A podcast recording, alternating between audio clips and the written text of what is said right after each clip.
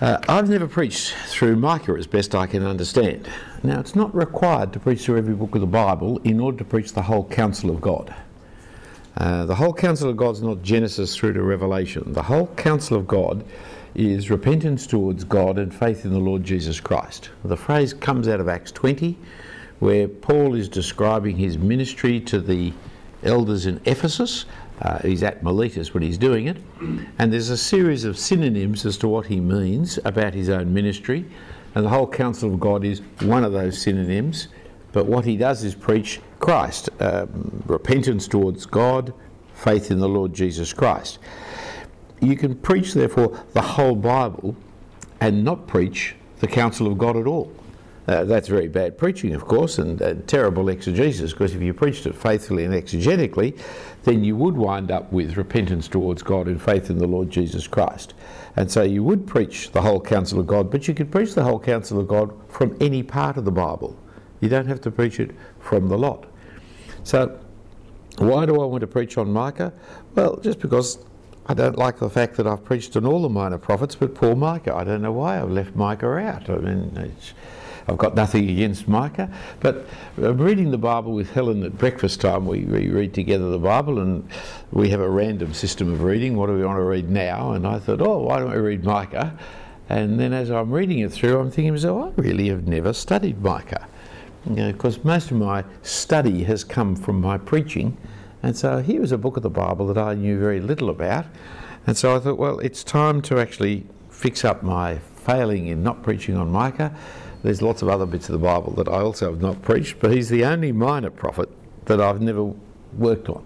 So I thought, okay, I'll make six talks on Micah over the next six uh, weeks or so, and uh, uh, the only place in which I can think satisfactorily to do that is with you, which is for those who are listening, uh, a group of students at Moore College who are with me here, and we're going to work through Micah. Verse 1 The word of the Lord that came to Micah of Moresheth in the days of Jotham, Ahaz, Hezekiah, kings of Judah, which he saw concerning Samaria and Jerusalem. Let's first pick up the history, so because that's obviously where you're supposed to pick up. They're all the kings of Judah. Jotham was about 740 BC and lived uh, reigned till about 730, uh, 720, 731. Dating is a little tricky with these people. Uh, Ahaz was from 730 to 716. Hezekiah from 715 through to 686. Jotham was a good guy. Ahaz was a bad guy.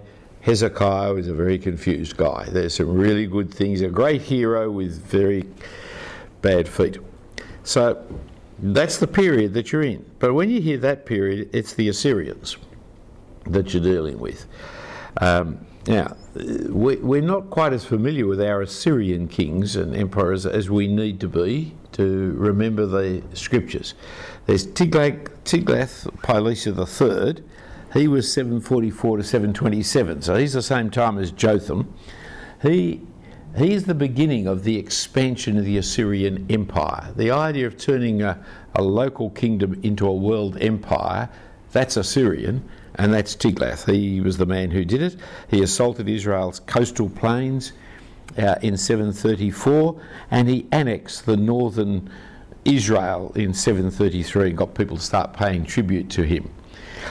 His son Shalmaneser V came to power in 726 and because of the refusal to pay the tribute, he came back into Samaria and he besieged the city of Samaria for three years. Sieges are dreadful things because uh, you're just basically starving people uh, out, of, out of their towns. And he virtually finished it in 722, but he died at the time, and his son Sargon II uh, took over and finish them off. And so around 722, 721, Samaria finally fails and, and is beaten as a, as a town and is destroyed, never to really rise up again. Um, the, the s- different kingdoms reign in different methods. The Assyrian method of world empire was to take people from one country and put them into other countries, and take people from other countries and put them into that country.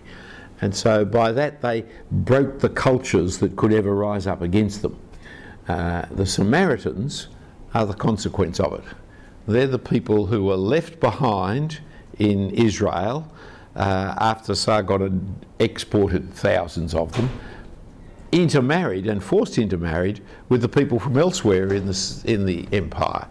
And so you have that, that strange hanging on to the Samaritans, but Samaria is no more. However, after Sargon II, in 704, Sennacherib comes to power. And Sennacherib moves in again, and he's pushing further into Judah. Now, Hezekiah, of course, is the one who meets up with Sennacherib, and uh, by the time Sennacherib had reached Jerusalem, all the towns and villages had been destroyed. The whole countryside was destroyed. The only thing left was Jerusalem under Sennacherib. And because of Hezekiah's repentance, Jerusalem was spared at the last moment.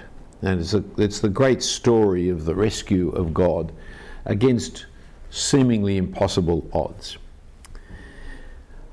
You and I have lived under the terrific privilege of Australian life and have very little concept, uh, especially in this period of Australian life too, of the horrors of being ravaged by an invading army. Uh, indigenous people are still upset about it hundreds of years later, and with good reason. But other than them, we've never really seen it. But you, you need to look at photos, or videos, or whatever of, of Syria today, or of the Armenians. And there was an Armenian section of the land that was taken and given back the other day by the Turks, given to. Um, I've forgotten who they gave it to. And you see these Armenians, they burnt their houses, they put all their possessions on their backs, they wouldn't leave anything for the invaders to have as they walked out 30 miles with carts.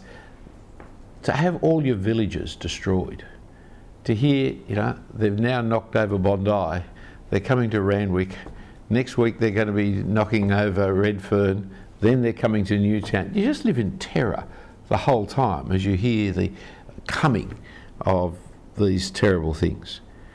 Um, uh, the Assyrians always wanted tribute, but the, the Israelites didn't want to pay it, understandably.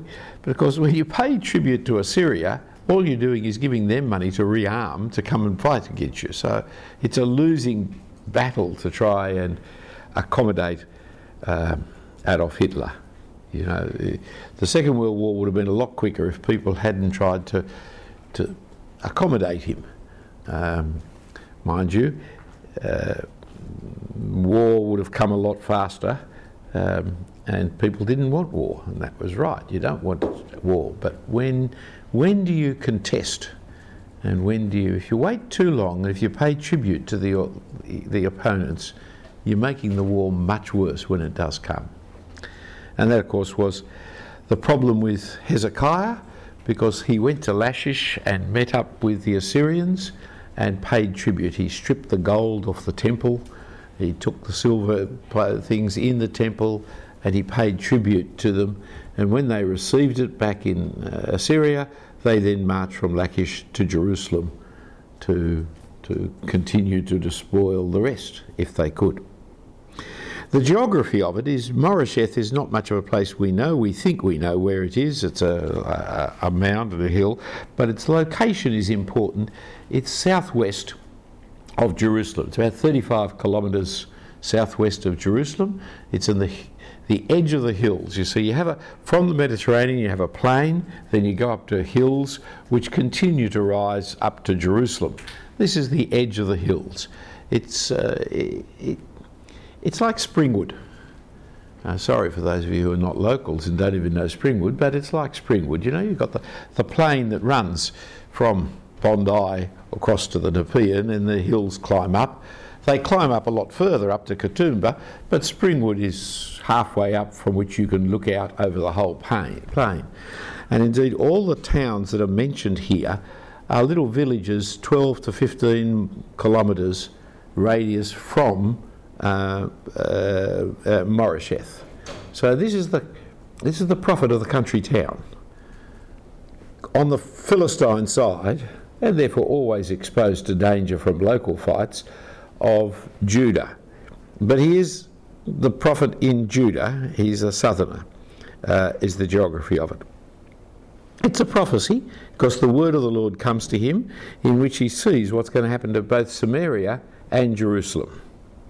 Uh, the structure of the book, well, I've got to work through it yet properly, but the structure of the book seems to me to be three prophecies. Uh, verse 2 of chapter 1 Hear, you peoples, all of you. Chapter 3, verse 1 Hear, you heads of Jacob. And over in chapter 6, verse 1 Hear what the Lord says. And so it's these three slabs of prophecy that you have. We just look at chapter 1 today, chapter 2 in the next of these little sessions. So, what's chapter 1 about? Well, it's about God's judgment. It's a, it's, it's, it's a pretty harsh opening that uh, comes. Uh, verses 2 to 4 is a very interesting invitation to the world. Hear you peoples, all of you, pay attention, O earth, and all that is in it. In other words, it's for us, isn't it? Let the Lord God be a witness against you, the Lord from his holy temple. For behold, the Lord is coming out of his place, and will come down and tread upon the high places of the earth, and the mountains shall melt under him, and the valleys will split open, and the wax before fire, the waters poured down in a steep place. Wake up, everybody, I'm coming. I'm coming in judgment. And I'm going to come to the high places. There's an ambiguity in the high places. The tops of mountains is where people did their idolatrous worships. And so, by God speaking about, I'm coming to the high places, He's coming to the places of, of idolatrous worship. But then He goes on to talk about the mountains that are well underneath Him. So, is it just He's coming to the mountains or is He coming to the places of idolatrous worship? I think you're supposed to think both. The beauty of poetry is it's evocative.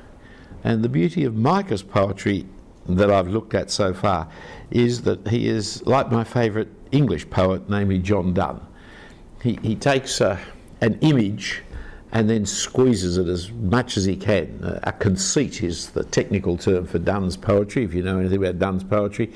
He takes an idea and he, he, he packs hundreds of ideas into it by using ambiguities. You'll see more of those in a few moments' time, hopefully. Why should the nations wake up? Well, because God's going to come and judge. But what's he going to judge and why is he going to judge it? Well, he's going to judge Samaria in verses 6 and 7 and Jerusalem in verses, or Judah in verses 10 to 16. Um, why is he going to judge them? Well, you're told why in verse 5. It's because of Jacob's sins. And I presume what it's saying in the house of Israel is because of Judah's sins. That is, Jacob, I take it, is the northern kingdom, and the house of Israel is the southern kingdom. I can't prove that. Uh, like I say, poetry is evocative. You, you look and you think, but you look something of the parallelisms there. The transgression of Jacob, well, what's that? Well, it's Samaria. And the sins of the house of Israel, uh, it's the high place of Judah. That is, Jerusalem has actually turned into a place of sinfulness rather than holiness. And therefore, because of their sin, verses 6 and 7, he's going to destroy Samaria. And the destruction of Samaria, well, you see, the, the little phrase there at the end of verse 6, he's going to uncover her foundations. That is, he's going to strip bare her foundations. And he goes on to talk about it in terms of a fee for a prostitute. therefore, I will make Samaria a heap in the open country, a place for planting vineyards, and I'll pour down her pour down her stones into the valley, and uncover her foundations, and all her carved images shall be beaten to pieces, and all her wages will be burned with fire, and all her idols I will lay waste. For from the face of a fee of a prostitute she gathered them and to the fee of a prostitute they shall return. Prostitution is uh, heavily linked uh, to temple worship.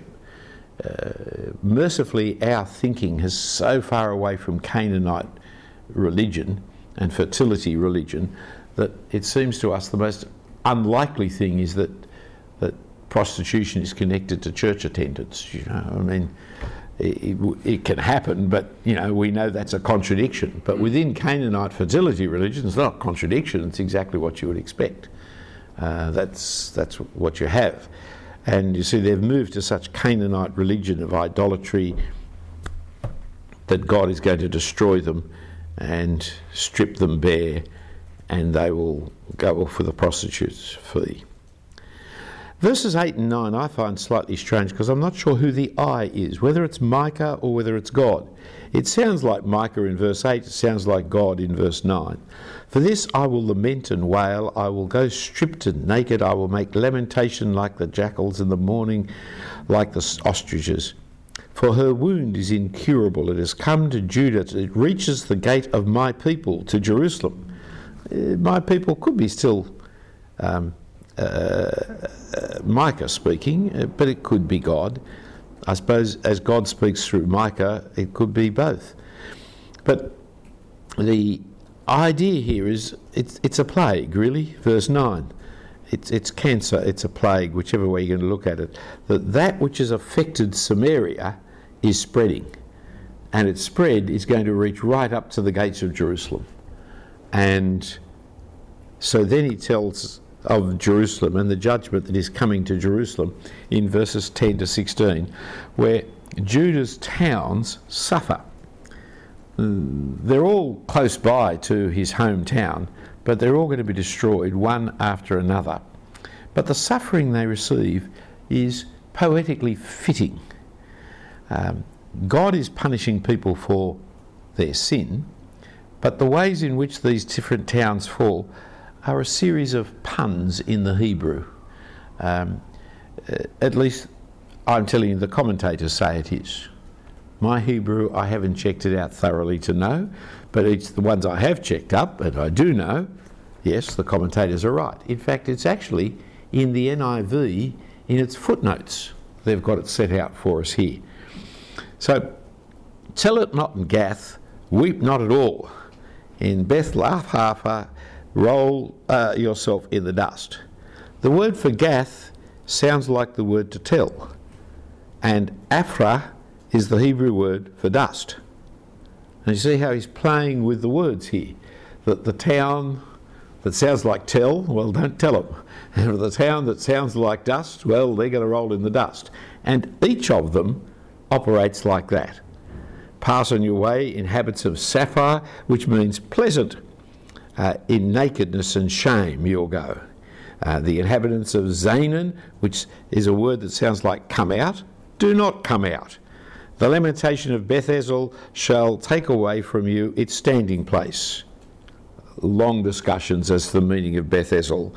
From the inhabitants of Maroth, which sounds like bitter, wait anxiously for good, because bitterness, disaster has come upon you from the Lord to the gate of Jerusalem.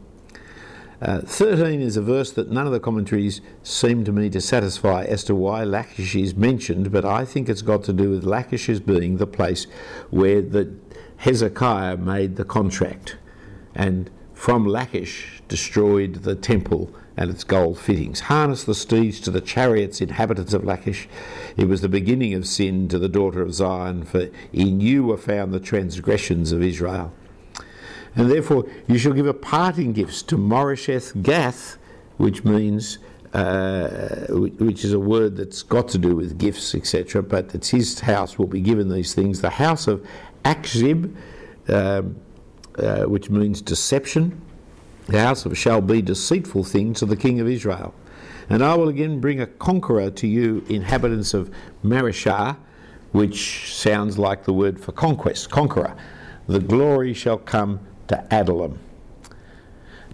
Make yourselves bald, cut off your hair for children of uh, for the children of your delight. Make yourself as bald as the eagle, for they shall go from you into exile. You're going to lose everything, your children included.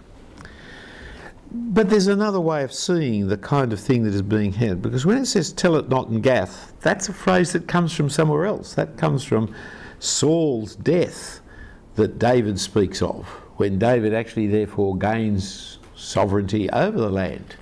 And the conquest comes down to Adullam. And Adullam is the name of the cave where David was when Saul when he hid from Saul. And so it's unwinding the victory of David across the land is now taking place. Like I say, it's poetry.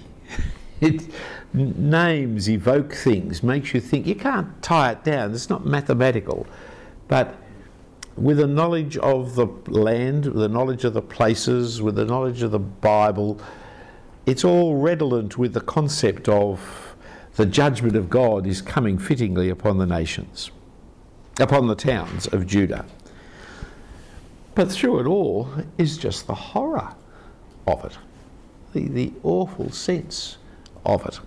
Um, I'm watching a video set at the moment, of, uh, which I don't in, commend to you. I won't even tell you what I'm watching because I don't really want to commend it. Um, but uh, of, of, Vikings and their warfare with the um, uh, Anglo Saxons in the 8th, uh, 9th century. And uh, uh, the sense of fear, the sense of horror, the sense of, of anguish that comes as these marauding people with soldiers who will die for their cause with weapons that you've got nothing to contend to come to little villages of farmers. They can do whatever they like. They walk into your village, you either die or you do what they say. We don't live in this world. But Micah is living at that very time when the first great ancient empire conquered because the Assyrians came before the Babylonians, uh, the Persians, the Greeks, the Romans. They're going to go through it for many centuries, but this was the beginning of it uh, for them. Okay, well, what's chapter 1 really saying to us? That's just to take us through the chapter. What's, what's it now saying? Well, I've got four points I want to make for you. One, because, and they're complex points, there's more than a bit under each one. Because God the creator of the universe is God. We live in a moral, moral in the sense of absolute, moral in the sense of retributive, we live in a moral world. You cannot, with God being God, do as you choose, for God is God and will hold his creatures to account, whether we acknowledge him or not. And the great crime of humanity that we see explaining God's anger in Romans 1 is that though we know God, we suppress the truth out of our desire for evil. And so God makes himself known to us by creation, all people by creation, yet because of our wickedness we suppress that truth. And when you suppress that truth, what you do is you you can't hold it down into the denial of God's existence. You turn aside to idols and you turn the created order into what you worship instead of the creator who's made it. And so, contrary to our postmodern, inclusivist, multicultural, relativistic tolerance, idolatry is awful. Idolatry is not something to you know, buy a little Buddha statue and stick it in your garden because it's kind of quaint. Right? That, that just you fail to understand the tyranny that is involved in turning aside from the true and living God to pay attention to objects of your desires or your hopes. We don't see idolatry as people sorry, our community sees idolatry as people seeking after God where the Bible consistently sees idolatry as people running away from God. And so, even in Acts 17, when Paul's speaking of their idolatry, he's not saying, Oh, well, look, I can see that you are very religious people seeking after God. He's saying, I can see you're very religious people who are running away from God. And you don't know anything about God. In fact, you've even got a statue of the unknown God. Well, I know God. Let me tell you about God. Um, he's sure of this. So, because God's the creator, the moral order of the universe is absolute, and God is that absolute, and the judgment that will come upon the world is retributive. And second point is God gives warning to the nations. Verses 2, 3, 4 is the warning. He is the God of all the nations. Uh, the minor Palestinian ones, you know, the Edomites and the Moabites, they're all doing business with, with Assyria. They're all paying tribute. They're all trying to avoid the fight. But God is in control of all of them. So all those nations, shut up and listen to God. But not only that, God is also in charge of the Assyrians. He is sending them as well to do his work. And so God hasn't lost control because God's people are now suffering or going to suffer even worse. In fact, God is in control, which is why his people are suffering at the hands of the Assyrians. Indeed, part of what makes God so much God is that he, he, he predicts the outcome of what is going to take place. Isaiah, who lives at much the same time as Micah, Isaiah see, sees that God is God because God knows what's going to happen in the future. He knows what's going to happen in the future because He makes it happen in the future. And so He is unlike the other gods. The idols can't tell you what's going to happen, they don't know, but God knows. And furthermore, the warning of the nations is that the judgment of God will be just and be appropriate.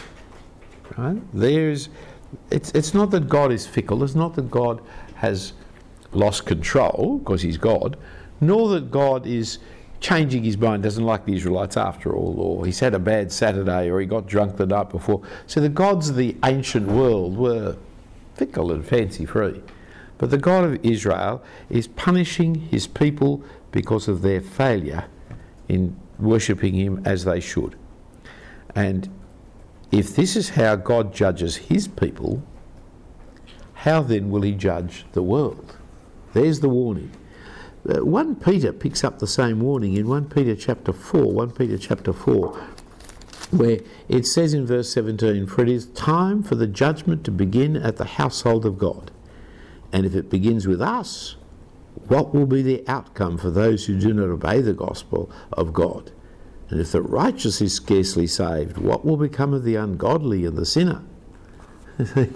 God's judgment starts with his own people. But the fact that he judges his own people so justly and severely really should act as a warning for everybody else. Which brings me to the third point God's salvation and judgment is mediated through Israel. See, they're the kingdom of priests who stand between God and the rest of mankind. They are the mediators between God and the rest of mankind. They are the people to whom in Deuteronomy 4, the kingdom of priests is, uh, of course, uh, Exodus 19, verses um, 5 6. But in Deuteronomy 4, the people of God, by keeping God's law in the promised land, will stand out as a beacon for the other nations. And the other nations will learn what justice is and they will learn who God is when they see the people of God living by God's law in the promised land. But of course, the judgment upon them is also part of God showing what justice is. And so, salvation was supposed to be seen through the people of Israel, but now the judgment of God is going to be seen through the people of Israel. And so, with the resurrection of the Lord Jesus Christ, the judgment of the world commences. That's why, to your great surprise, when you're reading the book of Revelation, you come in chapter 4, the great image of God in creation. In chapter 5, you come to the Lamb who is open, able, worthy to open the scroll because the, uh, the seals on the scroll because he has died and has ransomed men from God. And then the seals are opened, and what happens? The judgment of God happens the four horsemen of the apocalypse disasters, plague, warfare. The world, one third of the world is wiped out. And because the resurrection is the beginning of the judgment of the world. And more than that, as you move on, he then moves on to the trumpets uh, in chapters 6 and 7. Uh, chapters, sorry, the, the seals are in chapter 6 and 7, the trumpets in chapter 8, 9, 10, 11. And the trumpets are the warnings to God, uh, to, from God to the peoples of the world of the judgment that is coming. None of those judgments are complete. They are, you know, one third of the people are wiped out and one third here, but they are warnings to us that God is coming to judge. And so Micah is telling us this kind of thing that the fall of Israel, Samaria, and of Judah, right up to the gates of Jerusalem, is the judgment of God, warning the nations of the judgment that will come upon them. And so the nations should shut up and listen. Which brings me to the fourth point the world we live in, because it's to all peoples in all the earth that we're talking about. Jesus says you'll always have wars. Jesus said you'll always have wars and rumours of wars. It is the sign of the end of the world, but it's not a sign of the timing of the end of the world. Because there are wars and rumours of wars, you know this world must come to an end because there's something wrong with this world. But you don't know whether it's going to be next week because there's a war or the month after. It's not. As, most people take these as signs of the timing when they need to be taking as signs of the judgment, of the reality, of the necessity of the judgment of the world. And that, of course, is where the pandemic is that we're in. It's the judgment of God, it's the warning of God that things are not right with this world, that we aren't the gods that we think we are. We actually, and we're desperately to be so. You know, we're going to find this vaccine that's going to solve all our problems so that we can go back and run the world the way that we wanted to run the world, you see. But that's just our continued sinfulness. We don't understand that God is at work challenging our, our autonomy. There's an interesting article I read in the paper last week uh, by a non Christian woman who didn't realise what she was writing, as best I could work out. The whole, the whole article, 600 words or so, was really on sin uh, and how sinful we were, and how the pandemic was exposing our sinfulness, and how stupid we are because we just want to get back to sin rather than take the message of the pandemic. But she didn't use the word sin once. She used the word control.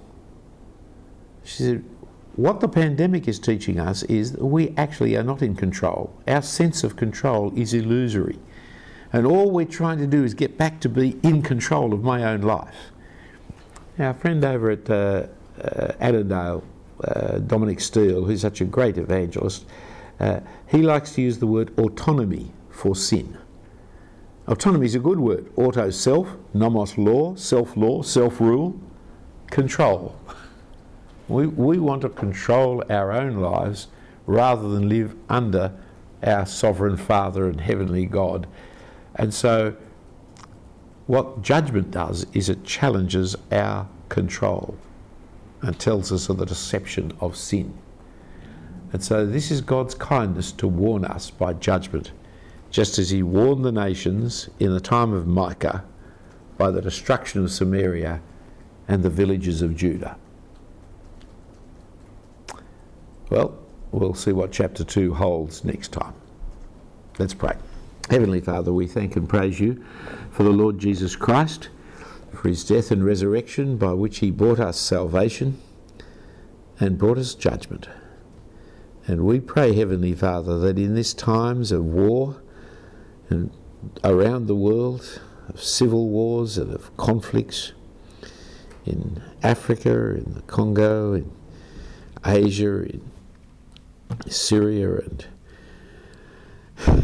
in just so many parts of the world, in the struggles of South America and their revolutions, in we pray, Father, with the wars and the rumours of wars, and we pray with the plague that has come upon us in the pandemic, that our people, our nations, our own nation here would wake up to your sovereign judgment and take your warnings and turn back and seek forgiveness. We look at your ancient people Israel and see the destruction of Jerusalem, the destruction of the temple, knowing with joy the reality of the heavenly temple we come to, but seeing also the hand of judgment, that these who are your chosen people should be so condemned. What chance have the rest of us got other than through your Lord and Saviour Jesus? And we pray it in his name. Amen.